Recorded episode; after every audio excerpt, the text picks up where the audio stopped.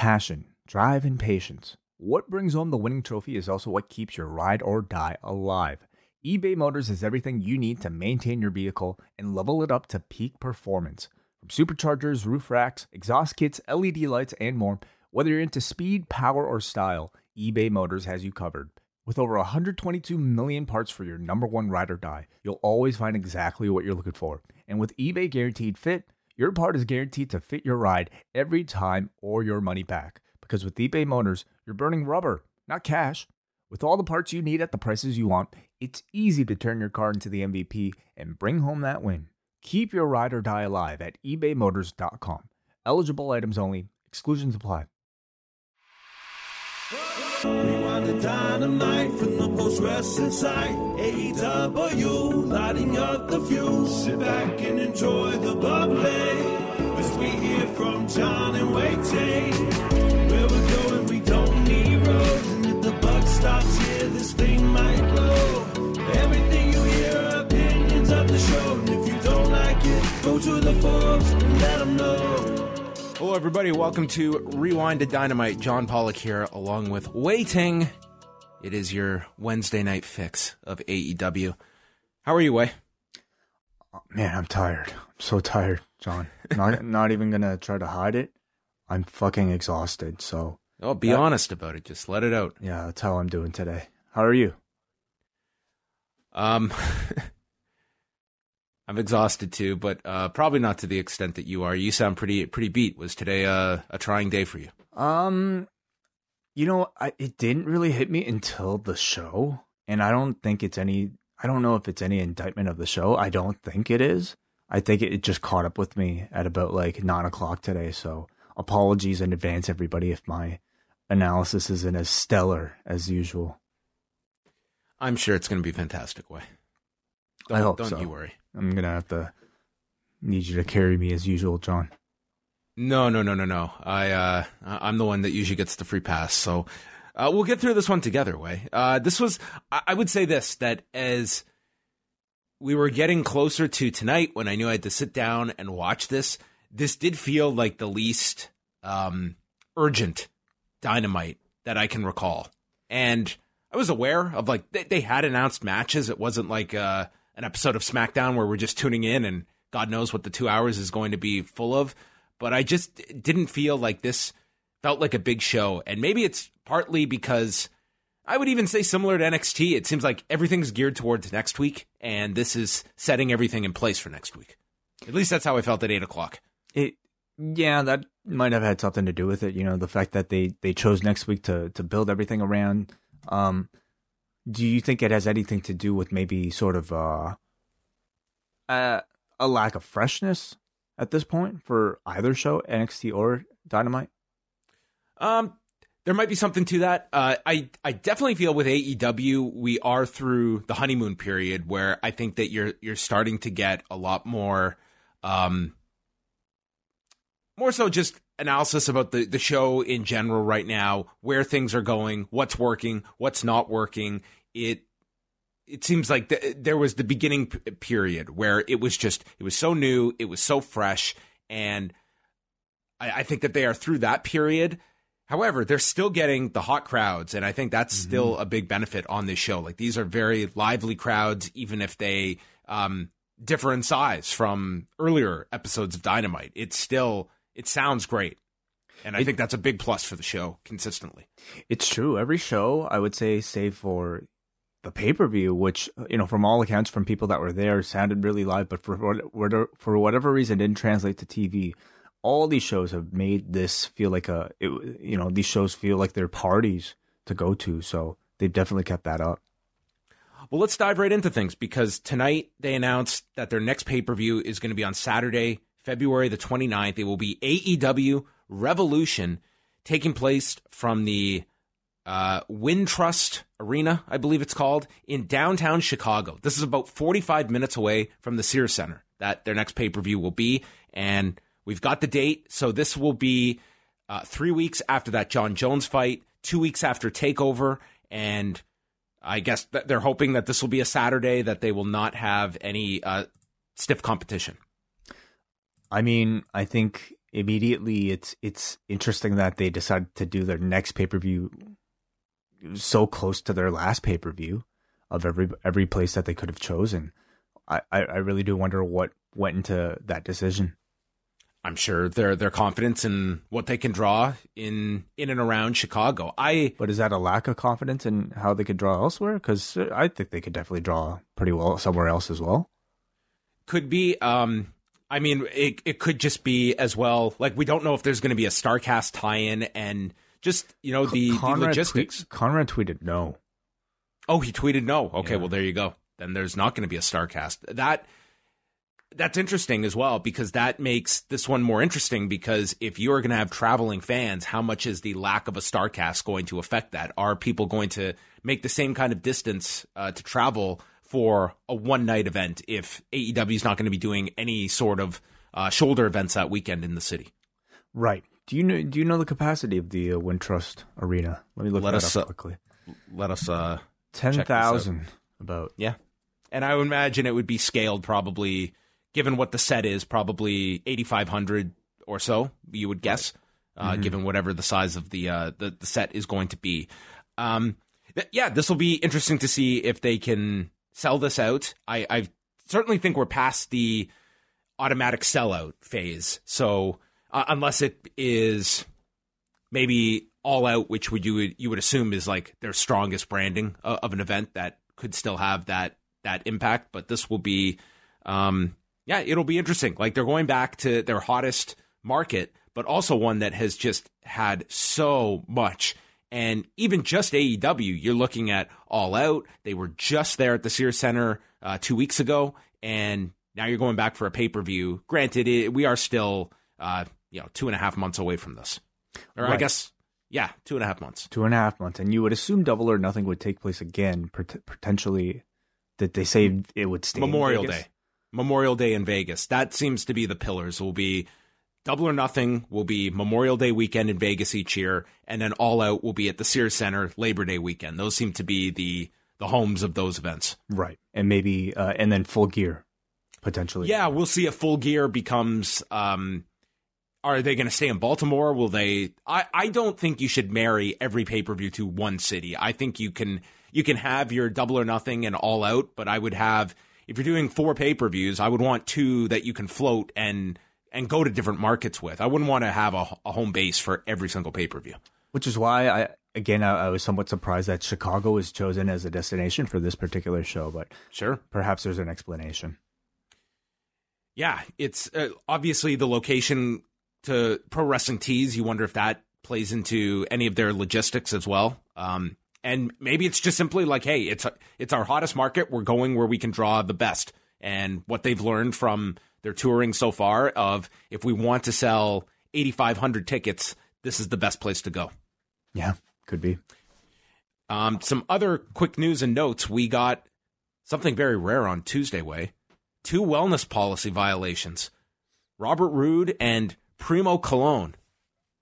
The first since Paige several years back, 2016, I believe. How about that? That we have gone three years without wellness policy violations, and then two people get popped this week. Well, I guess in Primo's case, I, I mean that one really surprised me because is is this dude even showing up at TV? Like, how is he even getting tested?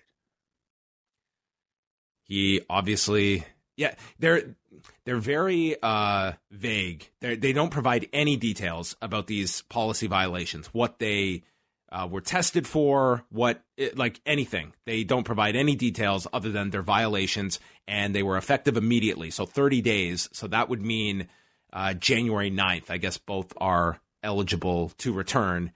Mainly, it means Roode is eligible to return, and Primo can assume whatever role he has been assuming uh, during this time, which has mainly been like Puerto Rico, where you know the status of Primo has kind of been up in the air, like uh, w- like what the status even is of the Colóns. But I guess this confirms they are with the company.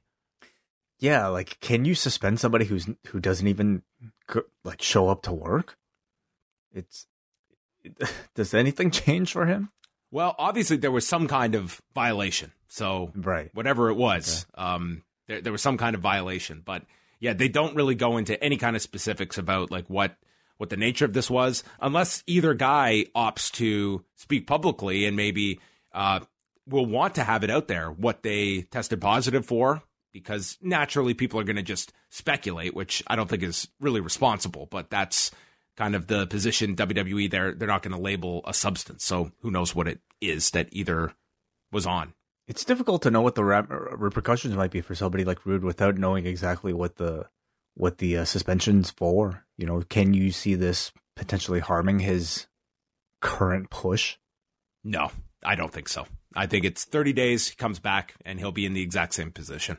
I don't think it's going to make any any kind of difference. It's not like he was a very um, heavily push guy. Like we did see the one with Roman Reigns a few years ago, where you could certainly see they kind of, you know, held him back for a little bit. He had that loss to Finn Balor, but ultimately it was, you know, they were just going to take one step back with Roman before continuing him in the exact same role. So I, I wouldn't expect much different with Bobby Roode here. It's not like he was heavily figured in, but I guess you could say he was part of the main heel act on SmackDown, but I don't know how much his presence is going to be felt over these 30 days.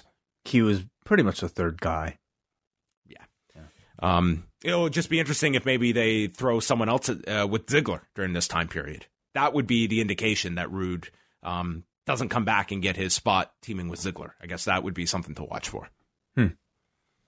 Uh, some TV ratings. Raw on Monday did uh, 2,150,000 viewers, so they were just, uh, it was just under a 3% drop from the week prior. Uh, Monday Night Football was way down. Last week was their most watched Monday night game, so they were down 19% this week, but didn't result in um, more Raw viewers uh, this week. Raw largely stayed flat.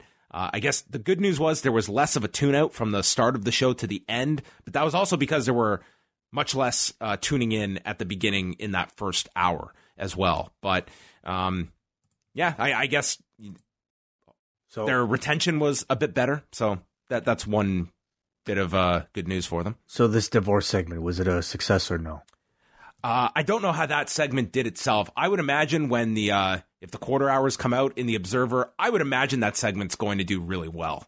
I would imagine that would have carried that first hour just because of it, the, the train wreck nature of it. Although, what a god awful segment that was.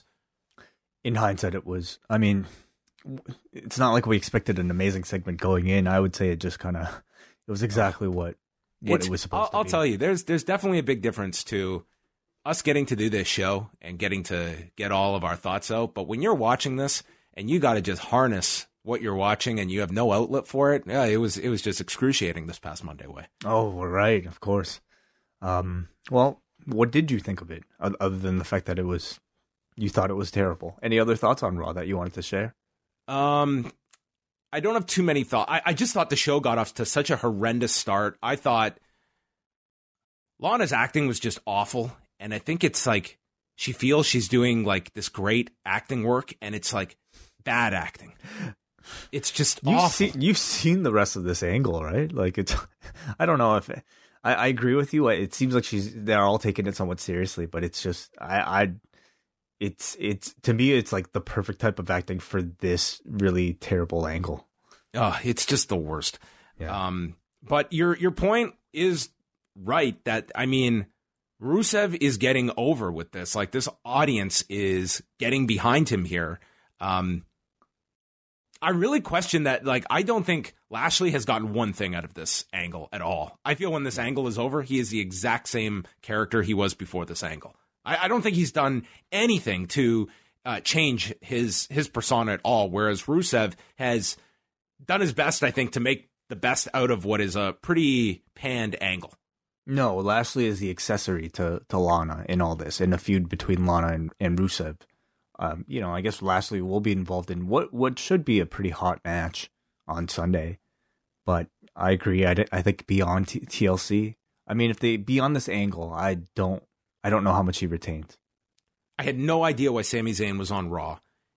To me, the only answer I came out of that segment was they had so such a lack of faith in Mojo Rawley cutting a promo that Sami Zayn was their answer. And what a what a bizarre segment. Like, are you really going to pair this geek with Sami Zayn?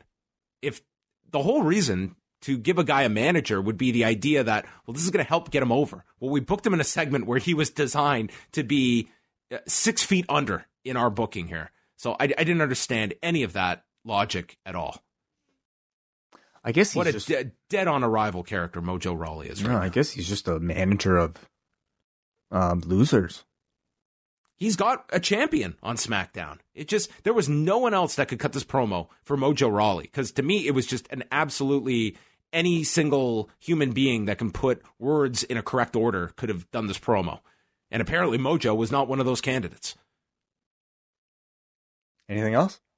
Um, I'm trying to think. How did it Rollins. end?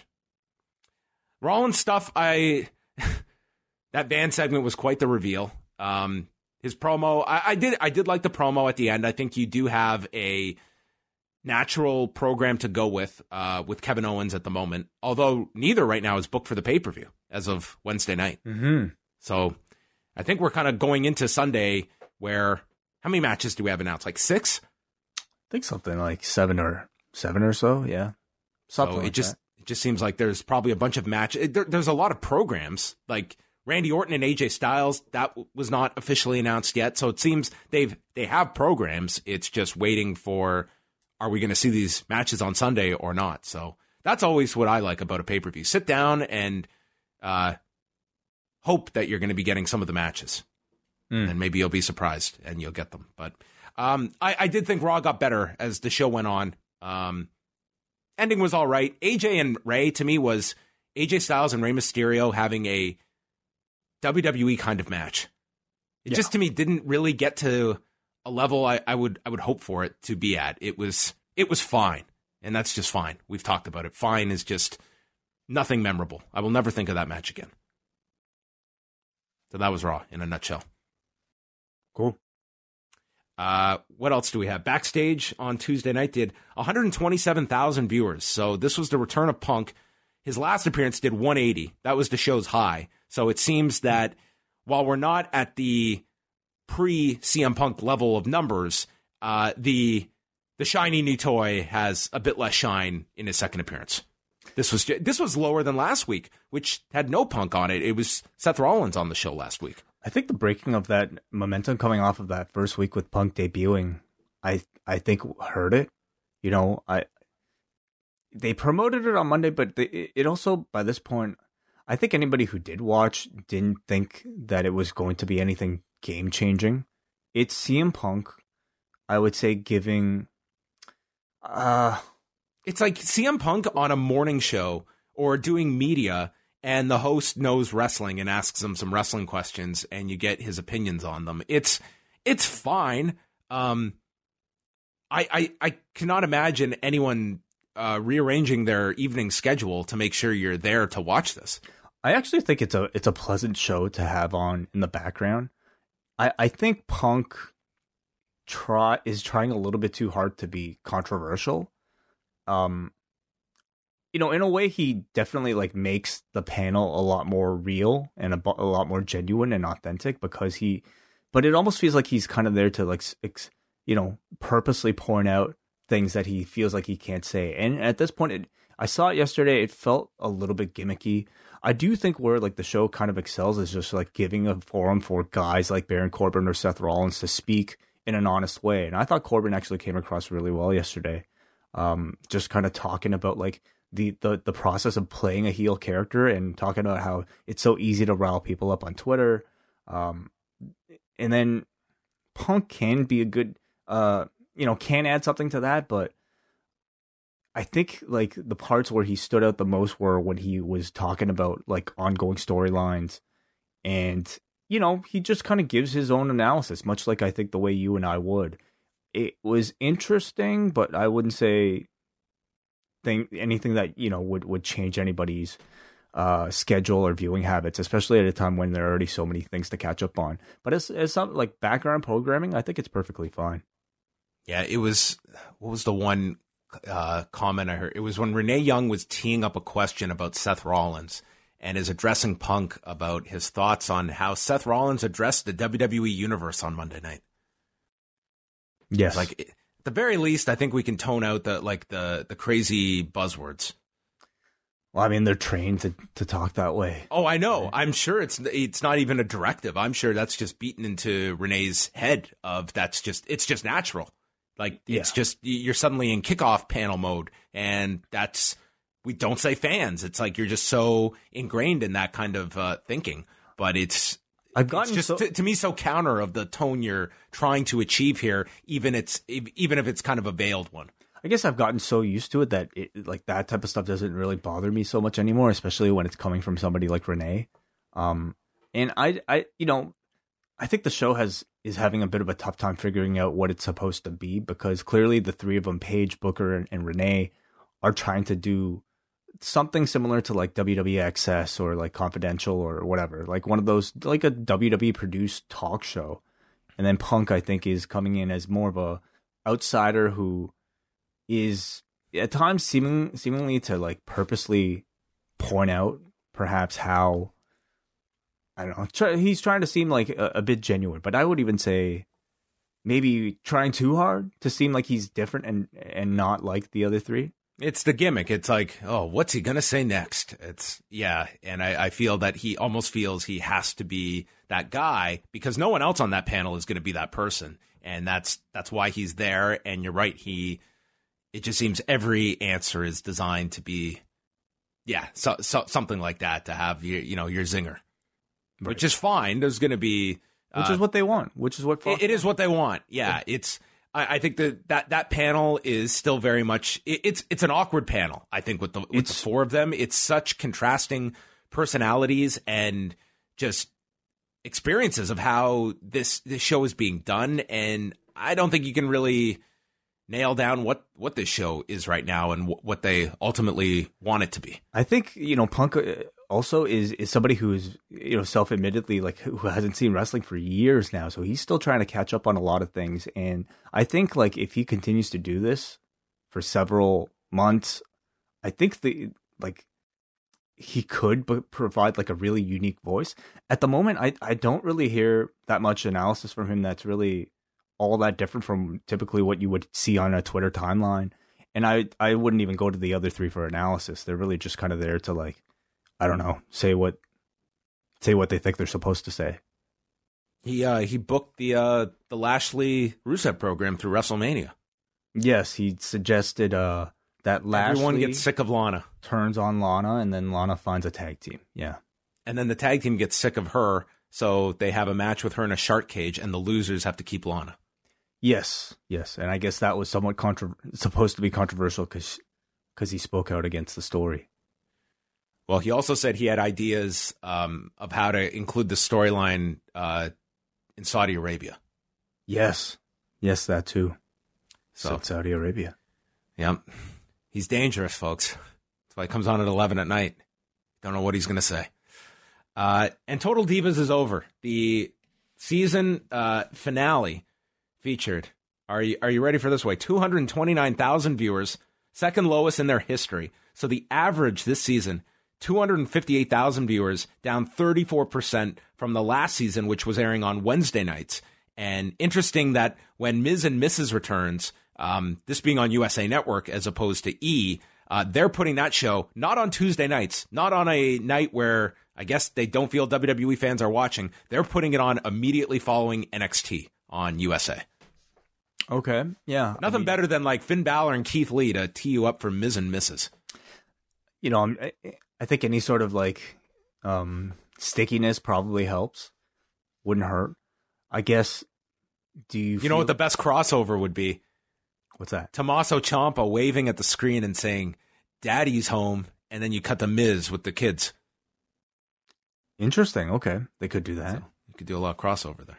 Yeah. Uh, you know, I, I I suppose the question is whether or not the switching of the nights hurt them, or or people just simply don't really care about the show. But I think it's more the latter. I feel like people, I can understand that for the first week, maybe that it, it was abruptly moved to Tuesdays, and I think they even might have changed the time. I can't remember, but uh, the whole season, like we're talking ten episodes, no one found this show in the same numbers of the last season, and I don't think a night a night change should have changed, and that should have been certainly offset by Ronda Rousey being added to the cast this season. So that meant nothing. Um, I don't know. I would not have been a turnoff for a lot of people. I don't know. I really don't have a great answer for this unless it's just there's an audience of WWE fans that are watching more than ever, and this is an easy show to cut out of their uh, viewing on a t- on a Tuesday night, which is no longer uh, a night where they're like they were trained to watch SmackDown and then maybe tune into Total Divas after. They don't have that anymore. Um, you know, Smack- SmackDown moving might have been uh, as big a factor as any being moved to Fridays. Could be. I mean, I guess I, I haven't seen uh, uh, demographic breakdowns for Total Divas, but I had always assumed that much of its audience weren't necessarily WWE fans of other shows. And I'd love to know if like those people stuck around or if those were the people that turned out, tuned out. Um, the lack of Bellas on this uh, particular season, I I also wonder if if it would have had any effect. So whatever. Do you think it comes back? Aren't they signed to like do more seasons? Uh, I imagine it'll be back, but it's I don't know. This this season to me was just such a uh, such a low point for the series that it's um I, I don't know if it has much uh, life left in it. I could see maybe Total Bellas continuing. I, I would imagine it gets one more go at things just because of the the relationship uh, with WWE. Mm-hmm. But this was a that, that was a dramatic drop this season, and curious to see if they keep it on Tuesday nights or or move it somewhere more advantageous. And maybe Wednesday nights following NXT is the best slot for these shows, even though it is on another network on E. But pairing it with a, one of the nights when WWE has programming and people are at least in front of their TVs and can flip over to E. Totally, it is so different. Honestly, like of the WWE's portfolio, I feel like those two products are are just the most opposite. I suppose um, Miz and Mrs. and, and and NXT. You know. Oh yeah, well, maybe they should try to create a spin-off like take this Rusev Lashley angle and it gets its own series instead of total total divas. You get uh total Lana. Hmm. yeah. They didn't sure. they kicked them off of the show. That's right. They were gone. Yeah. And then they get a, a much more prominent story on on Raw. And uh, final thing here, uh, we'll have something up on the site on, on Thursday, but uh, news came out on Wednesday the passing of Rene Goulet, who died all the way back in May. And it just got uh, announced publicly uh, this week. The Cauliflower Alley Club made this announcement. He died at the age of 86. Uh, Rene Goulet, he was a former WWF Tag Team Champion, uh, wrestled for years and years, and uh, younger fans would probably just remember him uh, for his time working in a backstage capacity with WWF. And whenever they had to do pull aparts or things like that, uh, he would be always he was always there and worked with the company as a road agent up until '97. So um, yeah, we'll have something on, the site about that. But amazing that uh, this was kept quiet for months. Yeah, at a time when it feels like this stuff is immediate. Um, yeah, perhaps it, you know the choice of the family to keep this. Private. Oh, I'm sure they was you know they asked to to keep it private. I I don't know what the reasoning would be for that. I mean, sometimes we've seen that uh, with with figures in Japan where they've kept it quiet for a few weeks or something like that. But th- this was just months and months that hmm. uh, it was not made public. But those are your news items. You can go to postwrestling.com along with our entire schedule for the week, uh, including I do want to mention David Starr coming up on Friday. I think this is going to be quite the interview with Jamesy. Yeah, we uh, put a clip up on our YouTube, youtube.com slash post wrestling. You can find it on our Twitter as well of him talking about um, just a brief clip from this interview with Jamesy. It's a whole two hour interview, but you can listen to a brief clip of it right now uh, with David Starr talking about his what he thinks of five star ratings and in particular what his match against Jordan Devlin from OTT's fifth anniversary show being rated five stars by Dave Meltzer, what it means to him. And he was honest about it too.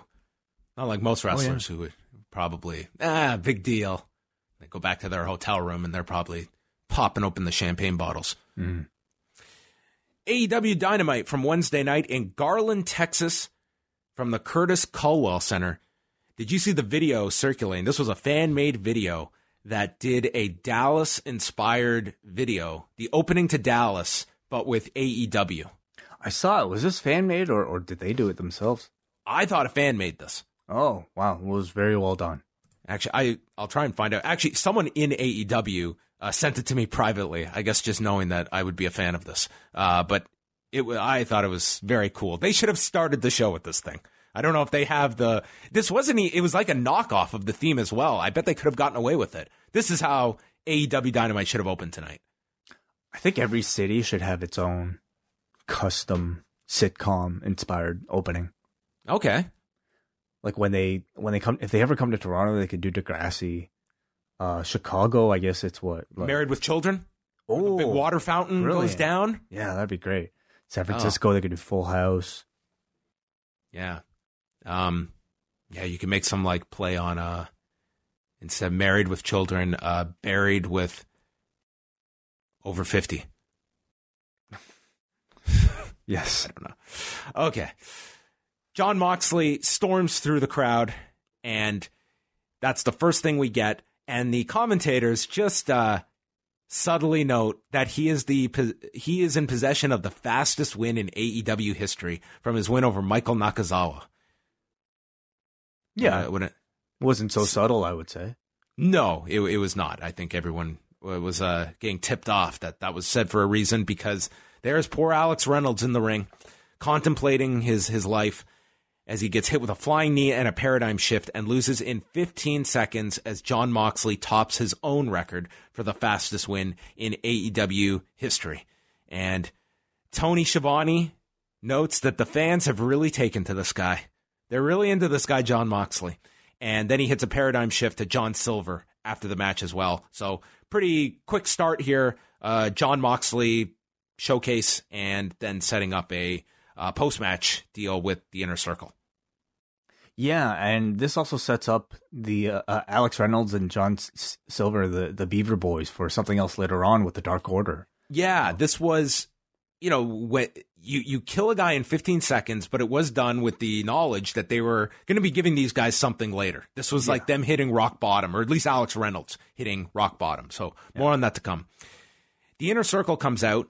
Uh, this was one of my major complaints on the show, and I guess I have to understand TNT's position here, but when the fans are chanting and they swear, they have decided we're going to kill the entire audio. And it was brutal during this. It was brutal during the MJF promo. And it's just, We- it was we so, should- we should specify. Do we know if it's TSN or TNT? uh, I mean, I was seeing people, I, I'm, uh, you're right. It's a, it's a good question if this is TNT or last week, TSN. last week, um, Nick Jackson mentioned that their audio issues were because of a TN, TNT um, satellite feed or something like that at the beginning, like during their match. well, th- well, this wasn't a technical issue. This was like they were censoring this. Well, what I mean is, I guess when it comes to certain things, it could be left to the broadcasters themselves, not Well, necessarily. that's what I, not necessarily just TNT. You know what I mean? let me uh let me see here as we're uh, talking about this and i'll see if uh, people on tnt were having this. Um well I'll, I'll look this up as we're going through but i was watching the tsn feed and this was uh, what did you watch tonight? Same TSN. oh, Yeah. okay. So the fans are swearing here. Jericho says uh, first he notes their language to keep it down. He says he respects moxley. He's the top guy but they have a history together. And he brings up moxley coming to him 10 years ago asking for advice. And he made fun of his haircut then, a Kurt Cobain bowl cut, and said that after giving him advice, they later became adversaries. And Jericho and him beat the shit out of each other, and the censor missed this one. And went through their feud, including Jericho being attacked by a 50 pound piece of crockery. Yeah. Or um, Mitch, or was it Jericho attacking Moxley with a fifty piece of crockery? Who hit whom with the plant? it was Jericho that hit him with the plant. You're Oh, right. okay. And, Yes, and yes, it was, uh, yeah. So he hit him with the the crockery. Mitch, the potted plant. And the way he framed it was ultra serious, so he was definitely reframing the whole spot to be non-comedic, which I Oh, yeah, he was- complained about in the past. He absolutely hated the way they called that. That uh, they just laughed about it on commentary. He was he was livid about that. Um, Moxley called Jericho to reignite his career, and Jericho navigated Moxley to AEW. And how did he get repaid? He was laid out at double or nothing, but Jericho was fine with that. It showed that Moxley still has a chip on his shoulder and was an asshole, but he's also a winner. And he wants Moxley to join the inner circle. and he tells him to go talk to your wife, talk to your mother, who I've met over the holidays before you make a decision, and joining us would be a true paradigm shift, and we'll wait for an answer. And he placed an inner circle shirt onto Moxley's shoulder, and you think this is a spot that's just designed for Moxley to kick him and hit him with the paradigm shift, but it seems like they're going to build to that and they're going to leave this lingering for, I guess, until a couple of weeks from now. Yeah, until they return. I, and I like it. I think you know it's it's a very simple story. I mean, it's almost very tropey when it comes to pro wrestling factions, but I think there's enough interest there. Everybody kind of knows, you know, the end result of all this, but there's no no harm in letting people wait for it a little bit longer. I thought Jericho was excellent here, setting up the whole thing, bringing up his his, his history with Moxley, and really, I, I, think doing a good job of framing this segment for Moxley to look like a sought after prize. I hope that it culminates in Jericho just so cocky, thinking Moxley's going to join him, and then at the end, Jericho puts his fist out for Moxley. They aired a video hyping up tonight's Texas street fight, and this featured Excalibur with PWG footage talking about past guerrilla warfare matches involving the Young Bucks, and this video, very historic way, it was the AEW debut of Kevin Steen. Oh, okay. He made his way into this video package. Yeah. I like this video. It was good. It like it promised you like this is going to be a, a crazy match tonight. I like any video basically that I, I, like most videos. You know, I just like I, I, wish there were more videos in AEW and, and any effort to do any sort of like pre-production. I'm always a, a fan of. And I would always commend. Um, Excalibur was speaking throughout this this entire thing. Yeah, and they also add that the winner of tonight's tag match will face SCU next week for the tag title. So loading things up for next week, but it's a marathon. Remember for both these shows. Yes, not a sprint. Yeah, but next week is going to be the 100 yard dash. It's a sprint in the middle of a marathon. Yeah, this is where you just kind of, uh, you know, you're you're just trying to intimidate people. You know, when I was, I'm going to detour here a little bit. When I was, uh, when I was in elementary school, I was on the cross country running team, and we'd have like our big meet, and everyone would have their race. And there was this guy in our school that he would be the race, the track, like you would you would run this course, and the other kids like they're waiting for their races, so they're just hanging around. And then some of the students they'd go and they'd cheer on the people in our school that are in our race. And there were this this group in my school who said that we're gonna go cheer on this guy because when you cheer for him, he just sprints and he blows himself up. And so they go and they're cheering this guy, and he just goes so hard because everyone's cheering him. I was like, what? That's so mean.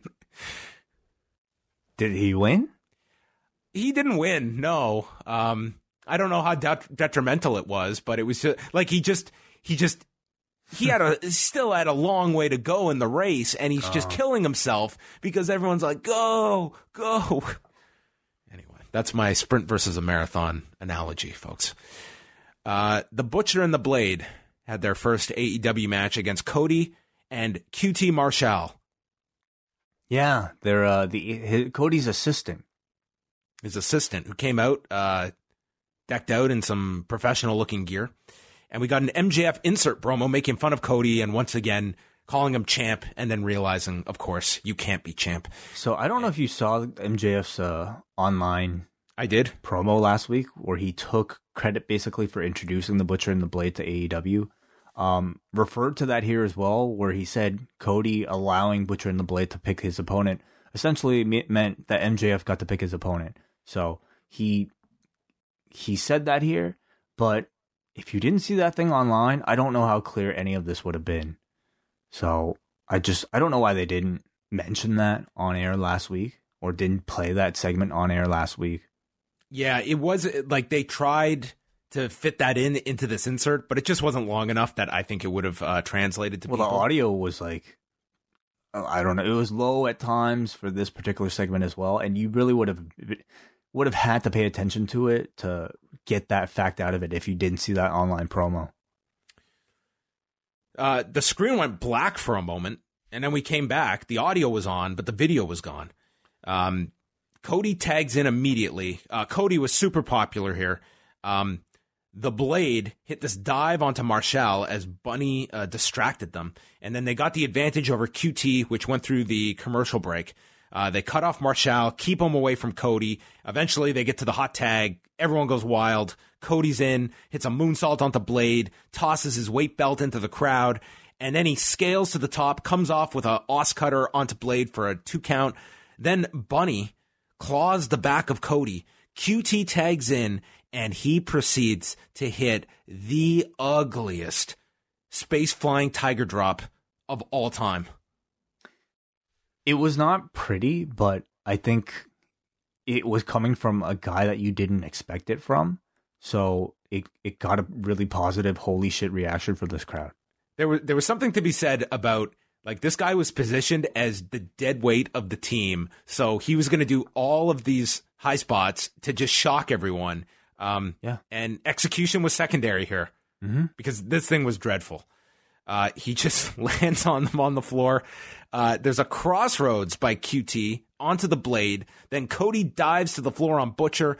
QT proceeds to hit a twisting senton off the top for a two count. He gets his near fall. Then there's a, a double team stunner and a lariat delivered to QT, and they finish him off with a vertical suplex onto the blade's knees for the pin.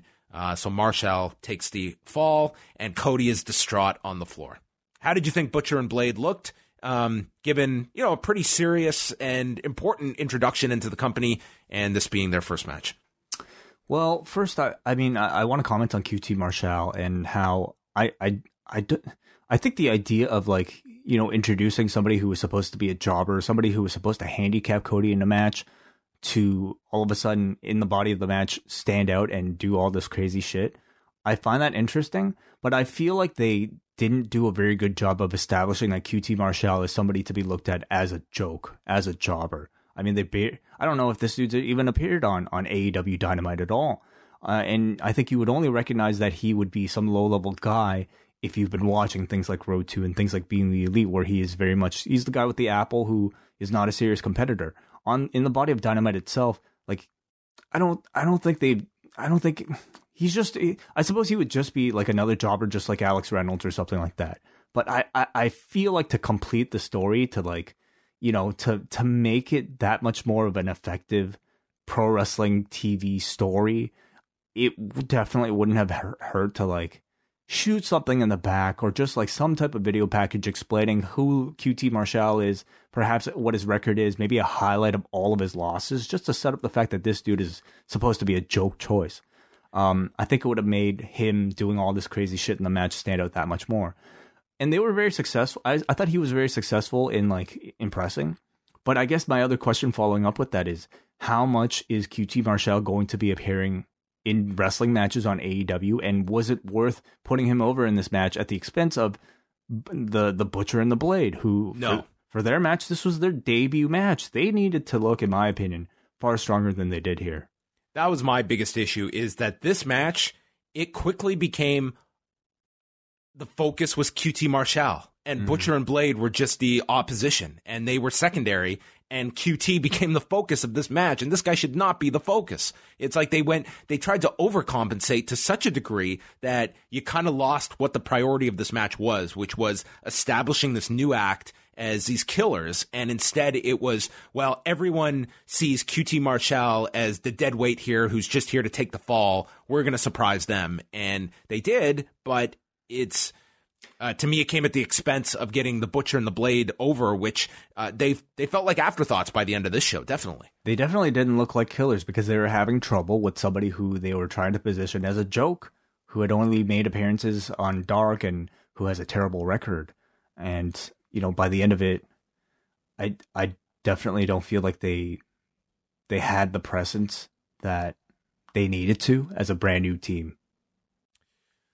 Jim Ross also compared the Butcher to Ole Anderson. Uh, Cody is just seated on the floor. He looks just devastated.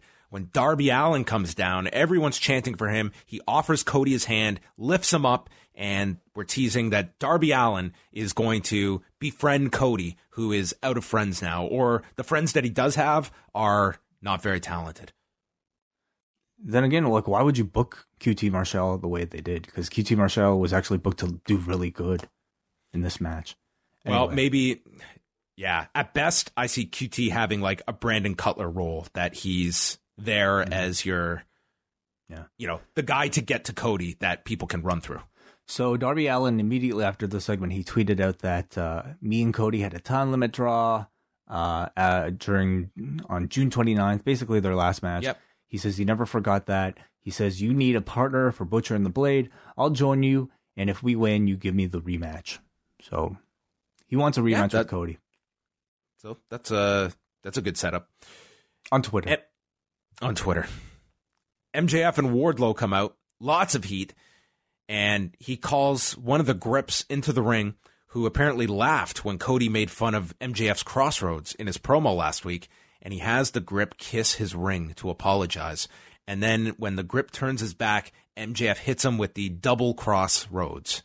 And this one was executed a bit better. I think he should have continued to fuck up the move. I think so too. I think he had actually gotten over like the bad looking crossroads.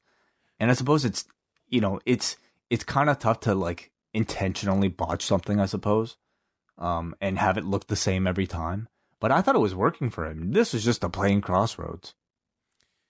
They continue to censor the crowd here um, to the point that you miss some of the dialogue from MJF, but he gets out that Cody is a great wrestler. On the microphone, he's untouchable, except for one guy, him.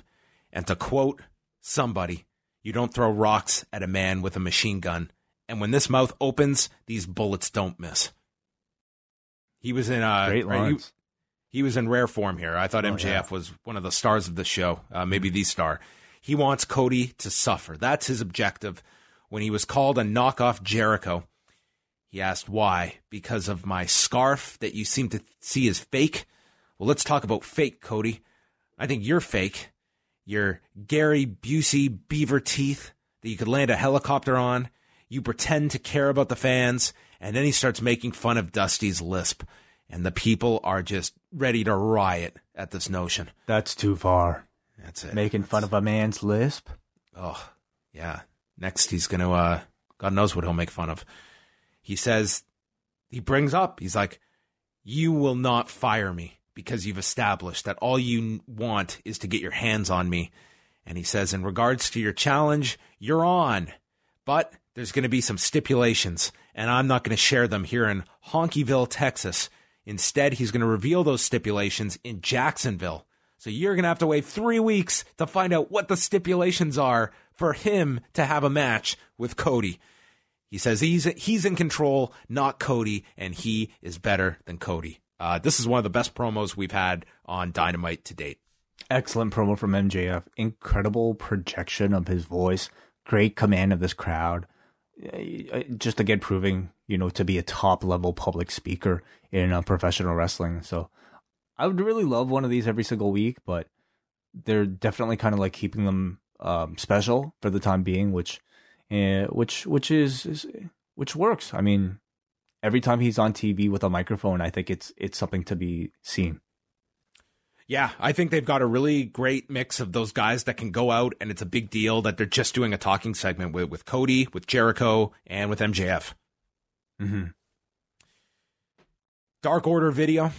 Alex Reynolds is in his hotel room scrolling through spoilers for AEW Dark, including him and John Silver losing yet again.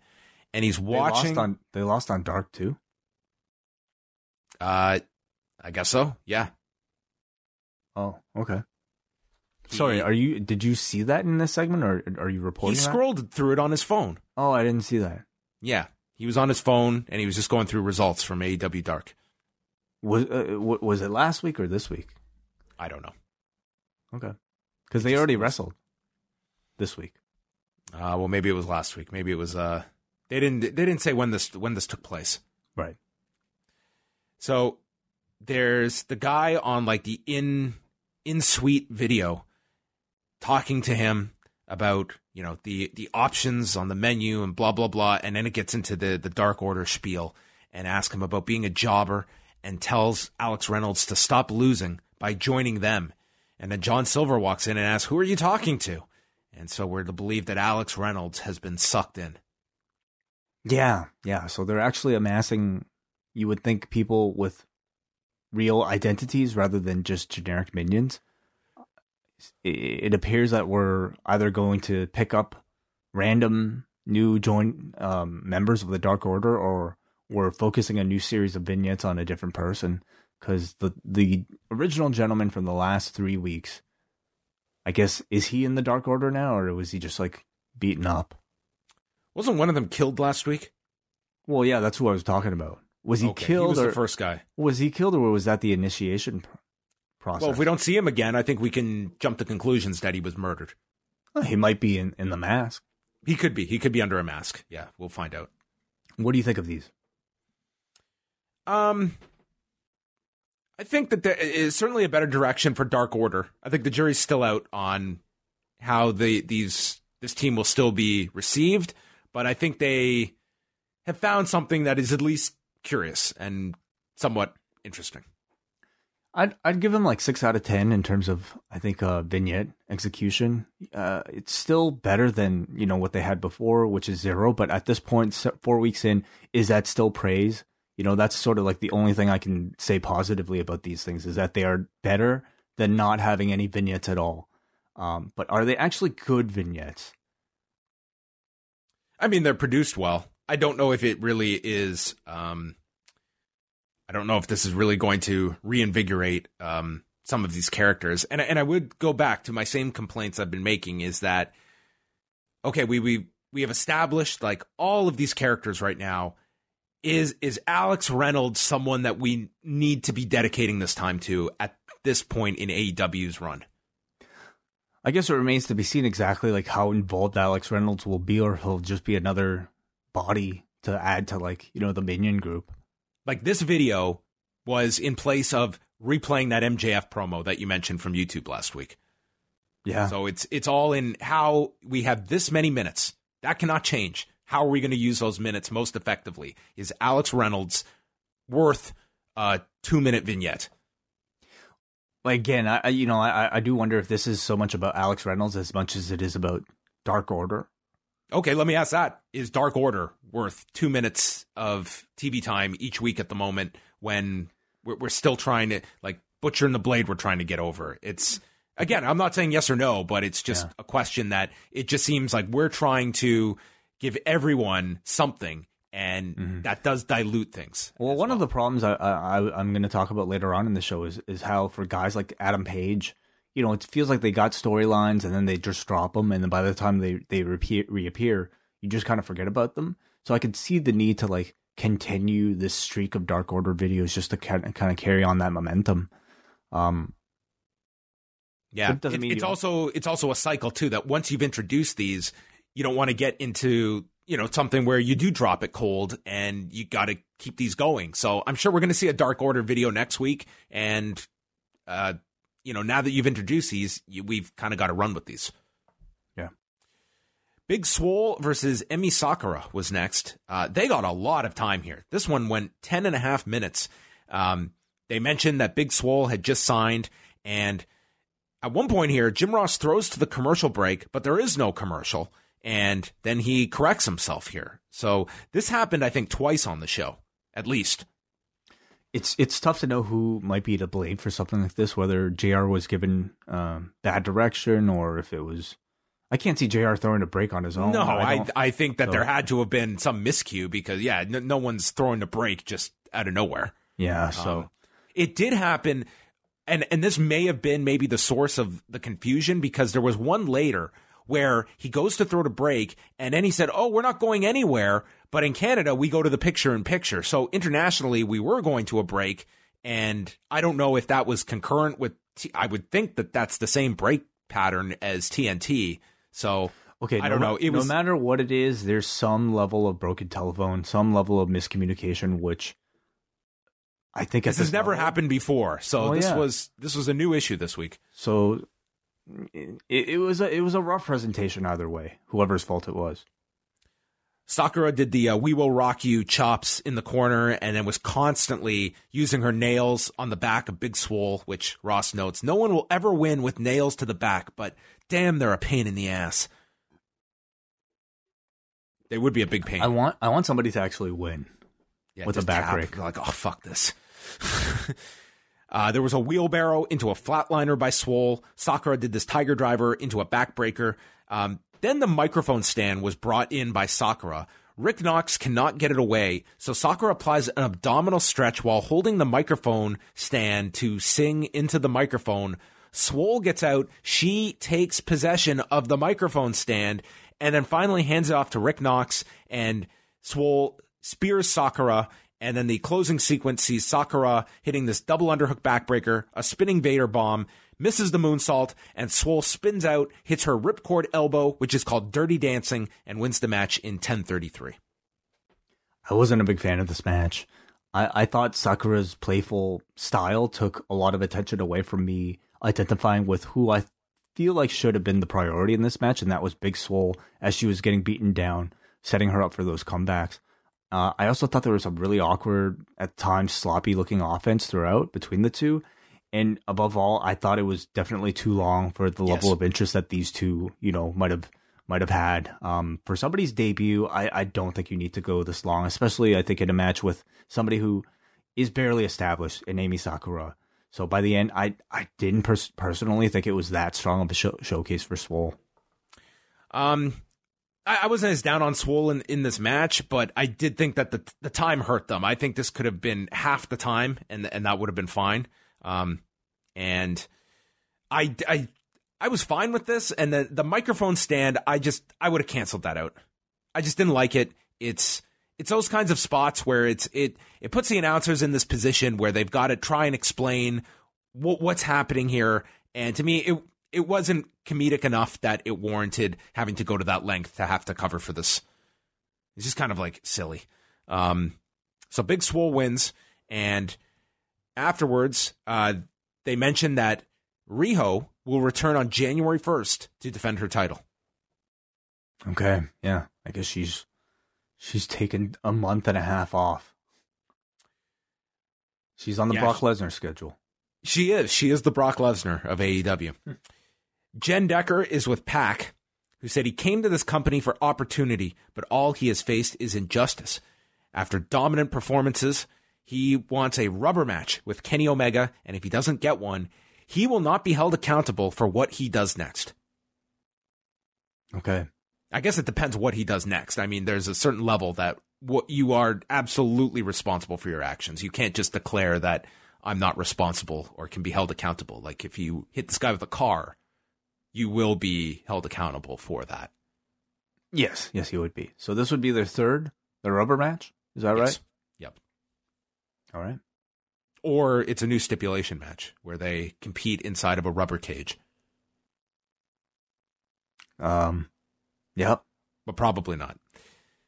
Tully Blanchard did a insert promo and said that he talked about becoming a great tag team means you are one with your partner. You know exactly what they're going to do at every point, and that is the goal tonight to see if Shawn Spears can have that chemistry with Kip Sabian because their goal is to become the best tag team in the world. You got to start somewhere. It's a lofty standard to start with. So Shawn Spears and Kip Sabian versus Kenny Omega and Hangman Page. And they throw in that Shawn Spears is on a four match winning streak. All right. And no Tully is out with them. Uh, they attack Sabian, and Omega does the 10 sign to the crowd. Jim Ross, this is where he um, threw to the break, but then said, We aren't going anywhere, but we did go to a picture in picture here. Um, Omega tags in. He takes out both with these low drop kicks, double Kotaro Crusher, and then Mont- or Montez Ford, Penelope Ford blocks the Terminator dive, and Shawn Spears nails him from behind. Ford then comes off the apron doing uh, the Zelina Vega spot with the Rana to Hangman Page, and then uh, goes into the ring with a cartwheel back elbow to Omega in the corner behind referee Bryce Remsburg's back. Omega then avoids Deadly Hollows, hits a V trigger, the lights go out, and when they appear, Tully Blanchard is tied into what is the most valuable object in pro wrestling in 2019. It's the office chair, the swivel chair. Yes, yes. The swivel. Tully chair. is all tied up, no hoodie to disguise who it is. Uh, Joey Janela has taken Tully hostage, and Shawn Spears runs after Janela, and they fight to the back. Mm-hmm. This was rather goofy. I I didn't like it. I it didn't look really good. I mean, I think the lights out thing too is so overused in AEW, and it only sets people up for disappointment. It, it, it didn't it, like the ropes looked really loose. Like I I think the, another problem was the fact that I just don't even remember why these two were feuding. Because when was the last time these two might have had interaction? Uh, the pay per view. I guess coming out of it, they they did something. Maybe like the week after or something, but that Yeah, was like what- that was like a month ago. Yeah. So yeah, I mean, they're they're they didn't remind us of what was going on between Spears and Janela, and all of a sudden I'm seeing like Joey Janela tie up Tully Blanchard on, and, like in the middle of the stage, and and you really do have to like rack your brain a little um to to really you know grasp I think the the severity of this particular moment. So it's it's kind of difficult to remember at this point. Uh, Omega then just gets back to the match. Omega looked really good here. Snapdragon, V trigger, and then he's setting up uh, to nail Sabian, but Page blind tags and then nails Sabian with the buckshot lariat, and it's Page that takes the pinfall, which they really emphasized that Omega did all the work, and then Page got the glory at the end with the idea that Page has been in the slump. He needs this win. And at the end of this, this was my epiphany Wai, is that I really wish Tully Blanchard had been ringside for this with the idea that he's scouting Kip Sabian.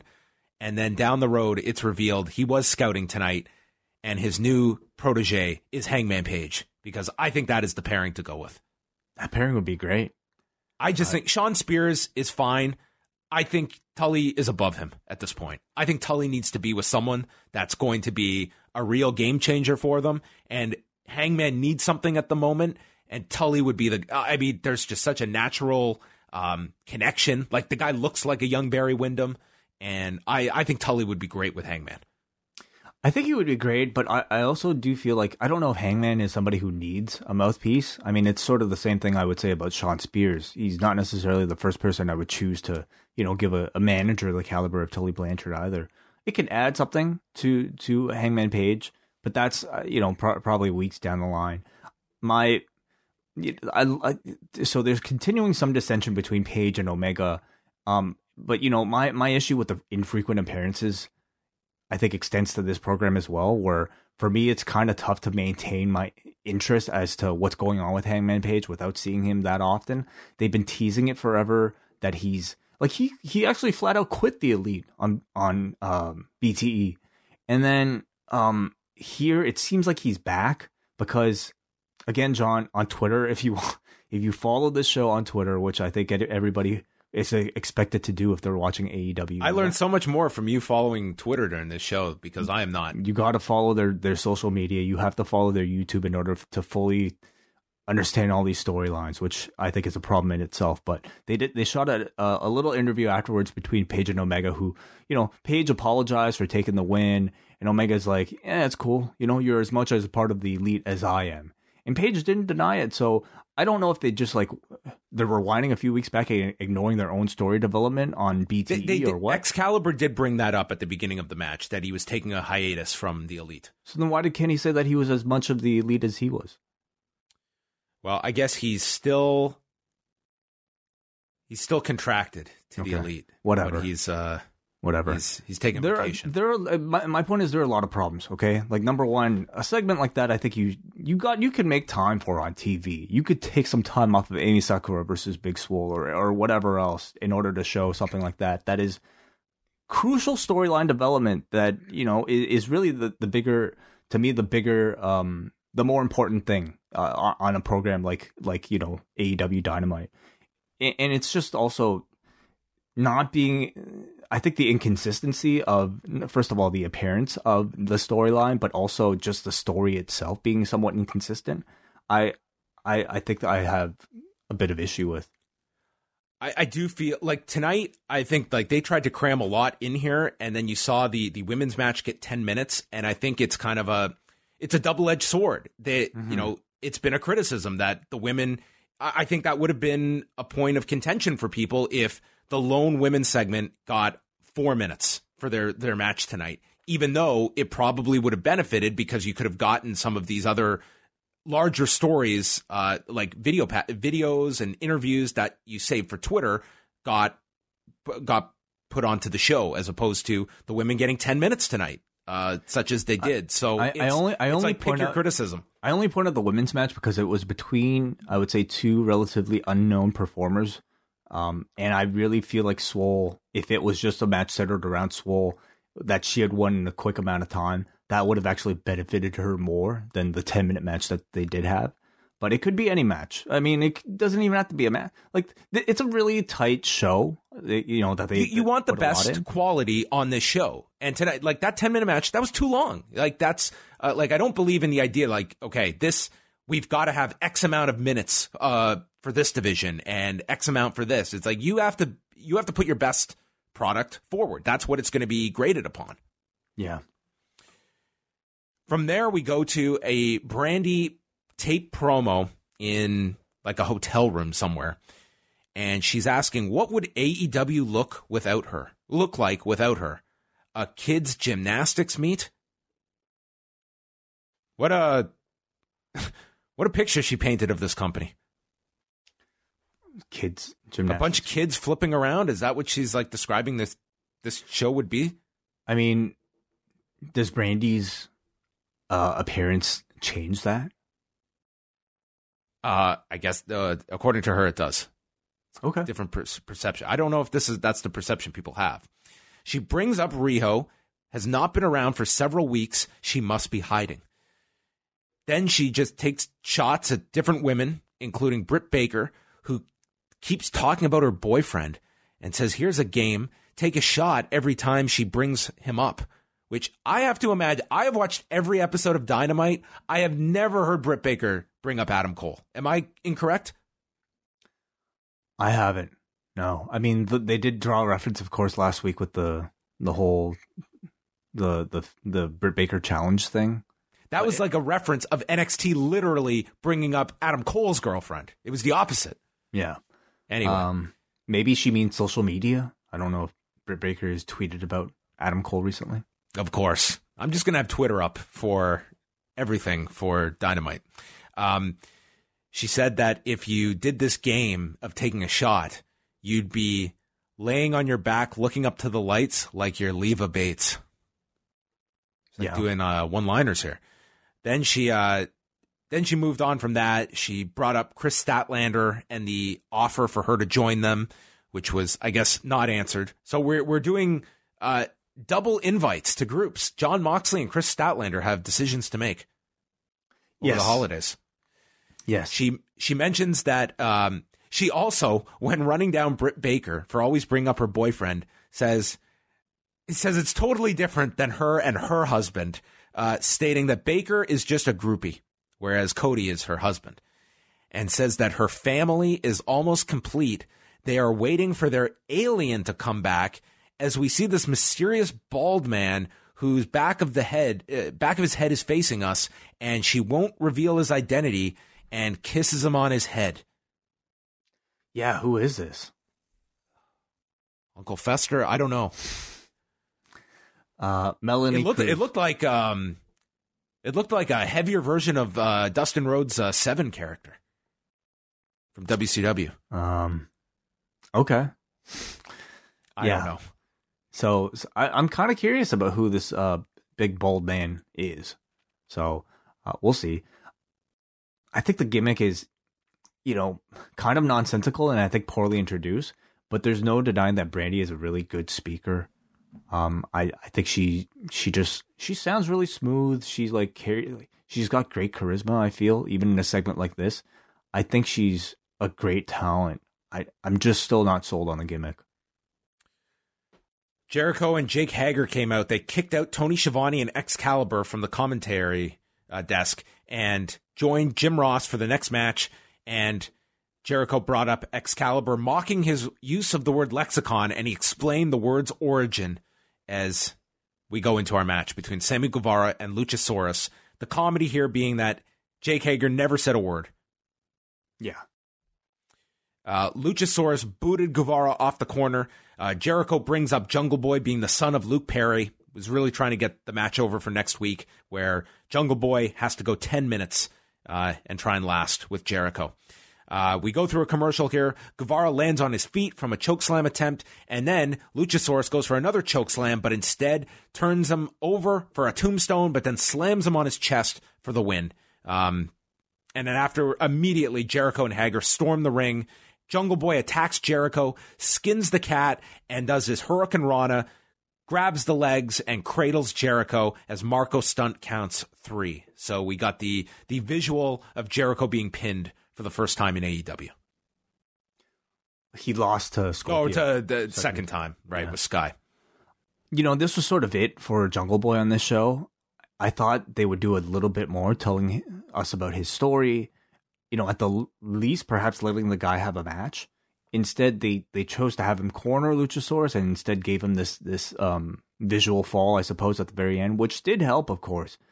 But I don't think it did enough to make me look at next week as a big enough deal of a match. Certainly, it'll be the biggest match of Jungle Boy's life, but I, I I expected a little bit more here. The same way that I feel, you know, Scorpio Sky had that big, excellent promo at the end of or, or that week before his match with with Jericho, and that ended up feeling like a big deal the week before.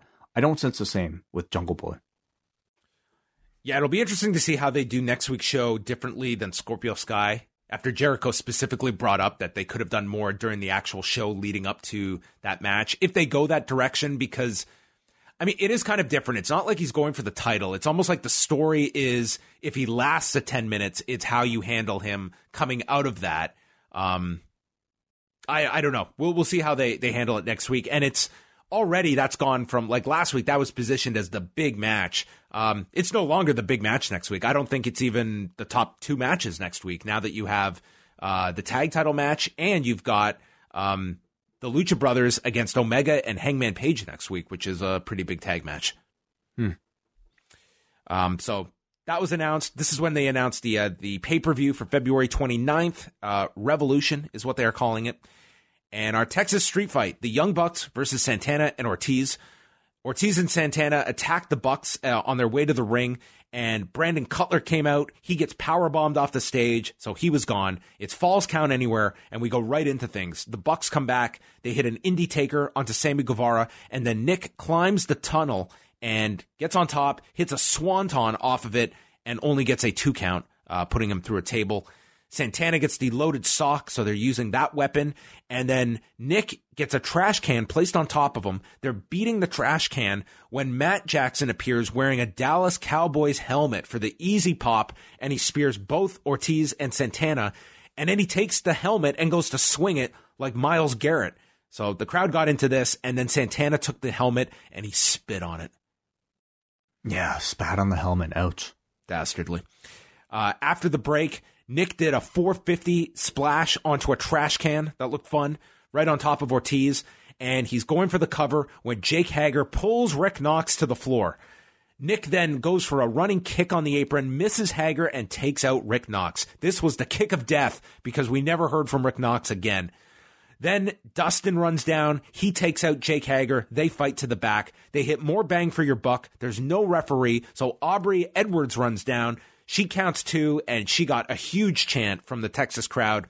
Street Sweeper is hit to Matt on top of the trash can, and Aubrey goes to count when Nick pulls Aubrey down to the floor, and it's no DQ because it's a street fight. Santana gets shoved off the top by Matt, and this this was my favorite. Santana gets dropped. He lands feet first on the edge of the apron, and then he flipped off the apron through a table. Like just the momentum forced him to flip off. It can happen. Yeah. yeah. So he's out. Nick super kicks a chair into Ortiz, and they finish Ortiz with the Meltzer driver on top of chairs as the Young Bucks get a pretty solid win here and set up SCU versus the Bucks next week. That JR as they do the face off with the champions, JR calls next week their most loaded show to date. So Yeah. it is on next week between both sides, putting uh, their best shows forward. We shall see. We shall see. You know, I, this was a very good match, match of the show. Very impressive looking double team spots. It was like a fun car crash type of spot or t- car crash type of match to end the show. Builds the Bucks up for a big match next week. Yeah. Also worth noting, um, so I didn't even realize this, but someone brought it up. MLW was going to be doing their TV tapings on February 29th at Cicero Stadium, just outside of Chicago. And yesterday they moved those tapings to April. So that kind of makes sense that they must have got the heads up that MLW is running their pay per view in the market that day. Oh, okay. Well, I mean, you wonder if what if they had moved it like into the afternoon or the day of or the day before? I'm I'm sure that they didn't want to. I, I mean, it's why run the same weekend if you're MLW? It's Well, know, just a go- piggyback. Um, I don't know if if people would be going to a t- you know a three hour taping in the afternoon and then going to a pay per view. Who knows if AEW is going to make if they're going to do any other events that weekend. Um, I, I mean MLW they must have thought it was just worth it to have their own weekend in April. Hmm, okay. but that was Dynamite. Uh, your thoughts overall on this week's show going into next week in Corpus Christi? I would say I'm less strong on the product right now. I still think it's it's it has a lot of like really great things to offer, and I'm thinking about you know angles with MJF, uh, promos with M- MJF that are tremendous. I think they're doing a good job right now with Mox and Jericho. I look forward to seeing what what's going on there. Um, Darby Allin, um, I haven't seen him much lately, but anytime he's on screen, he's electric, and I look forward to seeing what he's going to do with Cody. Everything that like you know is is of like the the main event um, level guys is usually really good, but I think it continues to show a lot of weaknesses amongst the mid card, amongst the new talents that they're trying to build up. To me, overall, there fe- it feels like there's just a real lack of cohesion about uh, who's getting storylines, how frequently they're featured, and you know, making sure that those storylines I think are, are well told uh, told and that they're actually good. Um, I feel like a lot of these kind of like eh, beginners level types of mistakes are, are really showing themselves. Yeah, I just think it's at a point where it's really hitting these two weeks that they they're just overextending themselves with so many characters and so many storylines, and it goes to you know the one of the pluses was always you know in the late '90s in the WWF that wow everyone from the top of the card to the bottom had a storyline, and uh, granted, but they also had they had multiple shows that people could follow even pre SmackDown, and I think that you know you look at this roster and in two hours I don't know if everyone needs to be having storylines. Like there are those that we are pushing and those that have to be getting those people over. And I think that um it's more or less looking what is connecting, what is not, and maybe dialing back on so many angles and so many stories each week that uh, becomes very hard to follow. Where even something as like Hangman Page and his descent from the elite, it just gets it gets lost in the shuffle, and just by necessity, you can't continue these stories week by week. And with so many going on, if someone's off for a week, it's it's quite the reset once they're back on TV in two or three weeks. Let's see what the forum thought. All right, tonight's show on a scale of one to ten gets a seven point four six, so still a very strong rating from our forum. Paul from New Jersey starts off. I can't say I was too familiar with the Blade and the Butcher. I recall their debut getting mixed reviews among the postmarks, but I thought they and the Bunny had a great showing. Everything Chris Jericho does is brilliant, and the MJF and the MJF promo was great. A few nitpicks. This women's division has no identity. The wrestling is fine, but there's very little character development. Not sure I remember the last time I saw Riho. Seems like she could be kind of important from the position that she's in. Also, Jim Ross is just terrible these days. Otherwise, get another very enjoy get another very enjoyable show from this company. Got Andrew from Cape Breton who says, So because I got back home last week off the night shift from work, this is my first AEW Dynamite ever, and I was blown away. I knew from this podcast and GIFs online that AEW's biggest issue were some sloppy matches, but tonight was solid. The show beat some of WWE's best shows just with an opening squash match and how electric this crowd was. And then the show got better. I thought the Butcher and the Blade were great, but the team with the bunny just sounds like a bad nursery rhyme. I like the blade better than the candlestick maker. I also liked how they made QT Marshall into this Yoshihashi type of loser character, which just made the crowd love him even more. The biggest contrast to WWE is how they present baby faces. Everyone presented as a babyface seemed genuinely likable. All the matches were great tonight. Match of the night for me, though, was Big Swole and Emi Sakura. It seems the women's division is finally going to get on track. 9 out of 10 show. All right, well, a strong review for this show. Uh, McGuire, if ever there was a time for a what chant, MJF's video promo as Cody entered was it. As in, what the hell is he saying? Because the audio is too low. The feed went dark on TSN2 on a couple occasions as well. Not sure if that's a TSN2 problem or an AEW one, but the technical hiccups continue. I hope they let Allie keep wrestling, but admittedly, she plays the valet role very well. Overall, not a bad debut for the Butcher and the Blade, but I'm still unsure what their unique role is supposed to be. What was the name of the finisher by Luchasaurus? That looked brutal. Jericho on commentary is fun, but you really miss Excalibur when he's not there to call the action. Another crazy match from the Bucks to close things out. Good show that was held back by its technical issues, and he gives the show a 6.5 out of 10. Brandon from Oshawa. Really excellent show this week. Everything flowed together nicely with some good build for the next couple episodes. I wasn't into the idea of Tully looking for a partner for Spears, but I'm glad they didn't just drop the Janela feud like I feared they were doing. I do think Tully needs to add a team, but keep Spears as a single star.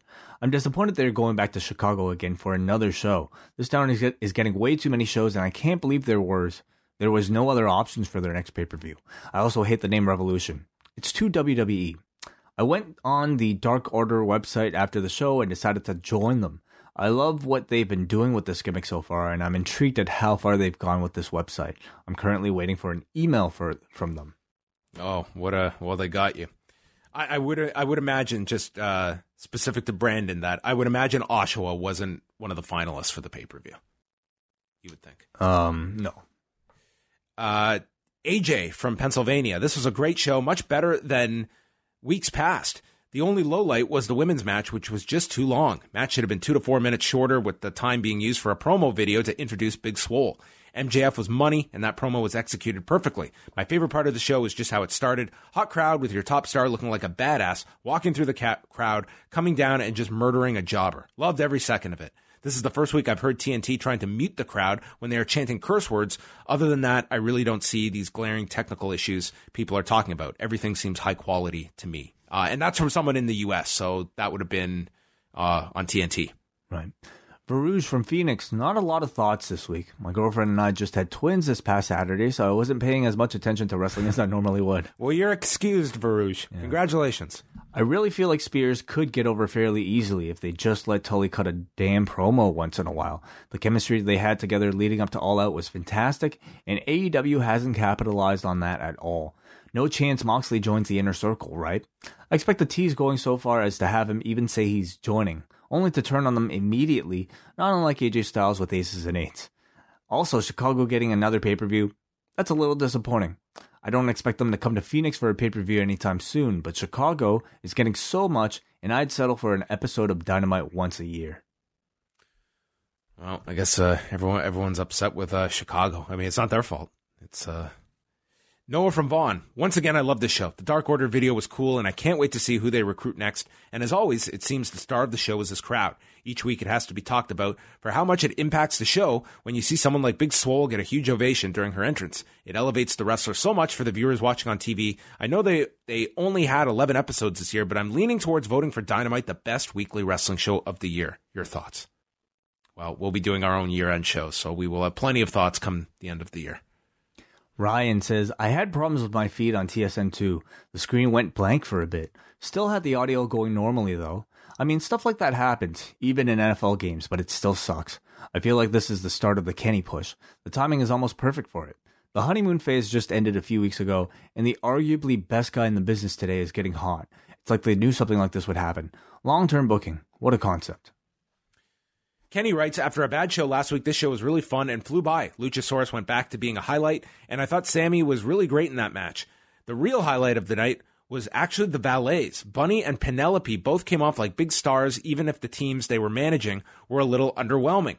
My one big complaint is that a guy diving off the entrance through a table was barely a near fall. I don't want to sound like Jim Cornette here, but if that dive is a nothing move in a TV match, what is Nick going to have to dive off of on pay per view? I mean, it was a street fight, so you were going to see a lot of crazy action, and that was one of the big spots to hold you at, at the beginning. So um, you kind of have to establish what these street fights are as well. So there's that balance. Finally, we got a Trent Scott who says, Hey guys, I was at the show live tonight and it was an absolute blast. However, instead of giving my review, I thought it would be more interesting to give my brother's thoughts, who I dragged to the show with me. He is not a wrestling fan at all. He really enjoyed the street fight and the Moxley squash match, as well as the Orange, Ca- as well as Orange Cassidy, who wrestled in the dark main event. He also had a, had fun booing MJF. On the other hand, he was not impressed at all by the women. Overall, though, he said he really enjoyed, and although he won't watch it on watch it on TV, he definitely would go to another live show. All right. Cool, Trent. Always great when we hear from people uh, that were there live. And uh, did you hear who did commentary on Dark tonight? yes, I did. Um, I forget right now. Vickie Guerrero. Vickie, yes. Yeah, so that'll kind of be interesting. Yeah. Um, hey, I forgot to give out a shirt earlier uh, today. So, oh, right, right, right. Let's do that now before so we get out of here. you know what? Um, I'm gonna give it to Trent Scott's little brother. So, um, thank you, Trent, for giving us your live report. Uh, I shall be messaging you, and you win the this week's draw. Fantastic. So next week, uh, we've got on Dynamite. They're going to do a a match to determine the number one contender for Riho, uh, with Britt Baker taking on Kris Statlander, and then we've got the Lucha Brothers against Kenny Omega and Hangman Page, and Chris Jericho versus Jungle Boy, uh, So wait, plus S- SCU and the Bucks. so Statlander versus Baker. Yes, I thought Shida was number one contender. Shida got beat by Statlander. So I that guess- would make her number three. I don't know what the rankings are, but I guess Statlander beating Shida means that she has uh she's closer now. Let me just look at this. Shida's still number one.